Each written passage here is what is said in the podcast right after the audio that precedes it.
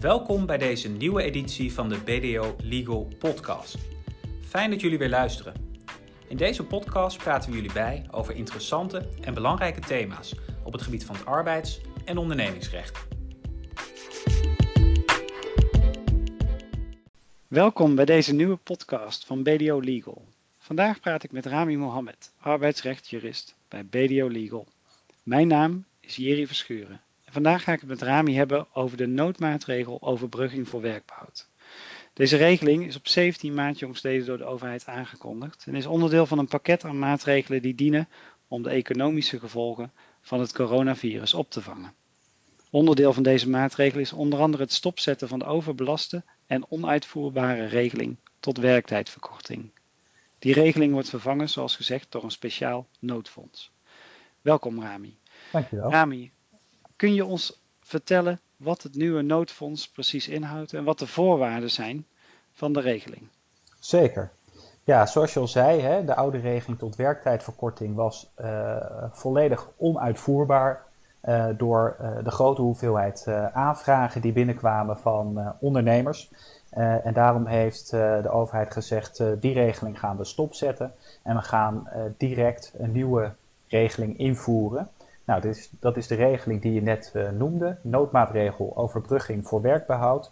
En wat houdt dat precies in? Dat houdt in dat als je als ondernemer een verwacht omzetverlies hebt van ten minste 20%, dan kan je aanspraak maken op een tegemoetkoming in de loonkosten. En die tegemoetkoming is maximaal 90% van de loonsom. Dus op het moment dat jij 100% omzetverlies hebt, dan kan je aanspraak maken op maximaal 90% van de loonsom in de vorm van een tegemoetkoming. Is jouw omzetverlies nu lager, dan neemt de tegemoetkoming ook af. Bijvoorbeeld bij 50% omzetdaling is de tegemoetkoming 45% van de loonsom. Dus op die manier is daar een staffel aan gekoppeld. Ja, en de staffel leidt er dus toe, als ik het goed begrijp, dat 10% van de loonsom eigenlijk wordt gezien als het ondernemersrisico. Je moet je werknemers volledig betalen. En je krijgt 90% van de loonsom terug. Klopt. Als 100% van de omzet wegvalt, dan krijg je 90% terug als tegemoetkoming. En dan komt 10% voor eigen risico. Klopt helemaal. Ja. Oké. Mooi dat de overheid op deze manier de ondernemers probeert te ondersteunen en ook de werknemers. Maar je noemde al de werktijdverkorting. Dat was onuitvoerbaar, overbelast. Die was niet gebouwd op coronacrisis. Wat gebeurt er met de eerdere verzoeken tot werktijdverkorting die al ingediend waren voor het openstellen van het noodfonds? Nou, verzoeken die reeds zijn toegekend, dus waarvoor al een vergunning is verleend, die blijven onder de oude regeling vallen. Dus daarvoor blijft de oude regeling gelden. Als het gaat om lopende aanvragen, dan is het zo dat het verzoek tot werktijdverkorting automatisch wordt omgezet naar een verzoek tot een tegemoetkoming uit dit noodfonds. Dus die ondernemers die nu een lopende aanvraag hebben, die kunnen op korte termijn een bericht van het ministerie verwachten, waarin wordt aangegeven, wij gaan jouw verzoek omzetten naar een verzoek tot tegemoetkoming uit het noodfonds. En wij willen nog deze informatie graag van jou hebben om dat verzoek in behandeling te kunnen nemen. Oké, dat is een belangrijk punt dus voor ondernemers om te weten. Als zij al een aanvraag ingediend hadden, dan hoeven zij op dit moment niks extra's te doen. Ondernemers die nog niks hadden ingediend voor deze maatregel, die mogen wel nu een aanvraag gaan indienen zodra het kan. Begrijp ik dat goed? Dat klopt, zodra het kan inderdaad, want het aanvraagformulier is op dit moment nog niet beschikbaar. Het UWV werkt echt met man en macht om dat aanvraagformulier zo snel mogelijk beschikbaar te krijgen, maar dat is er op dit moment nog niet. Dus daar is het nog even, daar moet nog even op worden gewacht. Ja, oké. En die ondernemers die al wel een vergunning hebben gekregen voor die werktijdverkorting, hoe lang is die vergunning houdbaar? Nou, de vergunning tot werktijdverkorting duurt maximaal 6 weken. Dus voor die tijd geldt nog de oude regeling. Na de 6 weken kan ook nog aanspraak worden gemaakt op het noodfonds. Wat we ook krijgen zijn ondernemers die zeggen van, ik heb Ik ben er vroeg bij geweest. Hè. Ik heb de vergunning tot werktijdverkorting ontvangen. Maar de voorwaarden van het noodfonds zijn voor mij eigenlijk beter. Kan ik daarvoor worden gecompenseerd? Nou, dat is informatie die op dit moment nog niet helemaal duidelijk is. De overheid heeft wel aangegeven, wij gaan informatie verstrekken over wat de mogelijkheden zijn als er een samenloop is tussen de regeling tot werktijdverkorting en de vergunning die daarvoor is verleend en het noodfonds. Maar wat dat precies is, dat is nog niet duidelijk. Dus daar zullen we echt nog even op moeten afwachten of daar iets van een compensatie voor komt. Ja, en dat is dan om ervoor te zorgen dat de ondernemers die er eigenlijk vroeg bij waren niet benadeeld worden ten opzichte van alle ondernemers die nu een aanspraak op dat noodfonds kunnen doen. Klopt. Ja. Oké, dit is wat we tot nu toe hebben besproken, is vanuit de werkgever bedacht. Maar wat zijn de gevolgen voor werknemers als zijn werkgever gebruik maakt van dit noodfonds? Nou, werknemers gaan er eigenlijk behoorlijk op vooruit met deze nieuwe regeling. Met de oude regeling tot werktijdverkorting was het zo dat er sprake was van een uitsluiting op de loondoorbetalingsplicht. Dus dat betekent dat werknemers geen recht hadden op loon in beginsel voor de uren waarvoor de werktijdverkorting gold. En bovendien was het zo dat voor dat loonverlies kon een WW-uitkering worden aangevraagd, maar dat ging af van het totale recht op WW. En dat betekende dat als een werknemer zou worden ontslagen na de werktijdverkorting, dat de WW-duur korter zou zijn door de WW die reeds was toegekend tijdens de werktijdverkorting. Nou, die problemen zijn er nu niet meer.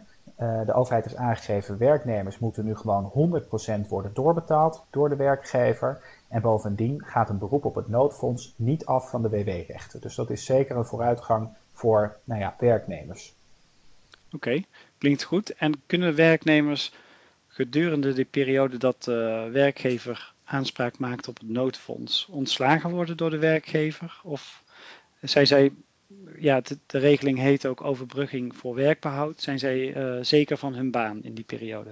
Ja, nou goede vraag. De overheid heeft aangegeven, werkgevers kunnen een beroep doen op dit noodfonds. Maar zij moeten zich er dan wel aan committeren om voor de periode waarvoor de tegemoetkoming wordt verstrekt. Dat is 3 maanden, maart, april en mei. Dat ze in die maanden geen werknemers ontslaan vanwege bedrijfseconomische redenen. Dus dat betekent dat werknemers voor die 3 maanden in principe gewoon de garantie hebben dat zij hun werk behouden en ook volledig worden doorbetaald. Ja, oké. En is dat gemaximeerd tot die 3 maanden of is er ook nog een verlengingsmogelijkheid? Nou, voorlopig is het gemaximeerd tot 3 maanden. De overheid heeft wel aangegeven, er komt waarschijnlijk een mogelijkheid tot verlenging met 3 maanden. Maar die verlenging zou onder andere voorwaarden kunnen plaatsvinden. He, dus dat kan betekenen dat er bijvoorbeeld een hogere drempel kan gelden voor de omzetdaling. Of dat er minder, een lager percentage van de loonsom als tegemoetkoming wordt verstrekt. Dat is op dit moment nog niet duidelijk. Nee, dat kan ik me voorstellen ook afhankelijk van hoe de uitbraak van het coronavirus verder gaat verlopen in Nederland. Klopt, ja. Je had het al kort over het aanvraagproces. Daar is het UWV nu druk mee bezig. Is er al zicht op wanneer dat ongeveer opengesteld gaat worden? Zijn daar mededelingen over gedaan? Dat is nog niet duidelijk. Ik denk zelf dat er volgende week wat meer duidelijk wordt. De overheid heeft aangegeven, op 17 maart is dit noodfonds aangekondigd. En de overheid heeft aangegeven binnen 2 weken de volledige regeling te willen uitwerken. Dus dan moet er volledige duidelijkheid zijn over alle voorwaarden en alle mitsen en maren. Maar ik verwacht eigenlijk daarvoor al volgende week wat informatie vanuit het UWV over hoe het aanvraagproces zal gaan lopen. Ja, oké, duidelijk. Dus het is nog heel even spannend hoe het volgende week verder gaat met het aanvraagformulier. Wanneer het UWV het loket open gaat, zogezegd. En is er dan al wel zicht op wanneer een ondernemer geld kan verwachten uit het noodfonds? Ik kan mij voorstellen dat het voor ondernemers van belang is dat er snel tot uitkering wordt overgegaan. Zeker, en dat is ook een belangrijke verbetering, denk ik, voor ondernemers als het gaat om dit noodfonds ten opzichte van de oude regeling tot werktijdverkorting. Bij de regeling tot werktijdverkorting was het zo dat je pas na de periode waarvoor de vergunning was verleend een tegemoetkoming kreeg, de WW-uitkering ontving. Bij het noodfonds is het zo dat het UWV 80% van de verwachte tegemoetkoming als voorschot zal gaan verstrekken. Dus dat is een bedrag dat de UWV eigenlijk direct nadat de aanvraag is toegekend kan gaan uitbetalen. En waarmee ondernemers dus vooruit kunnen. Aan het einde van de periode van 3 maanden, dus het noodfonds geldt voor maart, april, mei. Na die periode gaat het UWV kijken van wat is nu het werkelijke omzetverlies geweest, wat is de loonsom geweest en wat is de tegemoetkoming die daarbij hoort. En op basis daarvan kan nog een correctie plaatsvinden. Dus dat kan betekenen dat een ondernemer nog iets meer moet bijbetalen of nog iets meer terugkrijgt. Oké, duidelijk. Dus het is wel van belang om goed het omzetverlies in te schatten. Je op de juiste hoogte, omdat je anders wellicht later nog terug zult moeten betalen. Klopt. Ja. Oké. Zijn er verder nog punten van de noodfondsregeling die we kunnen bespreken nu? Nee, volgens mij hebben we de belangrijkste zaken wel besproken, Jiri. Oké. Rami, dan bedank ik jou voor je bijdrage. Dan zijn we daarmee aan het einde gekomen van deze BDO Legal podcast. Bedankt voor het luisteren allemaal en hopelijk tot de volgende keer.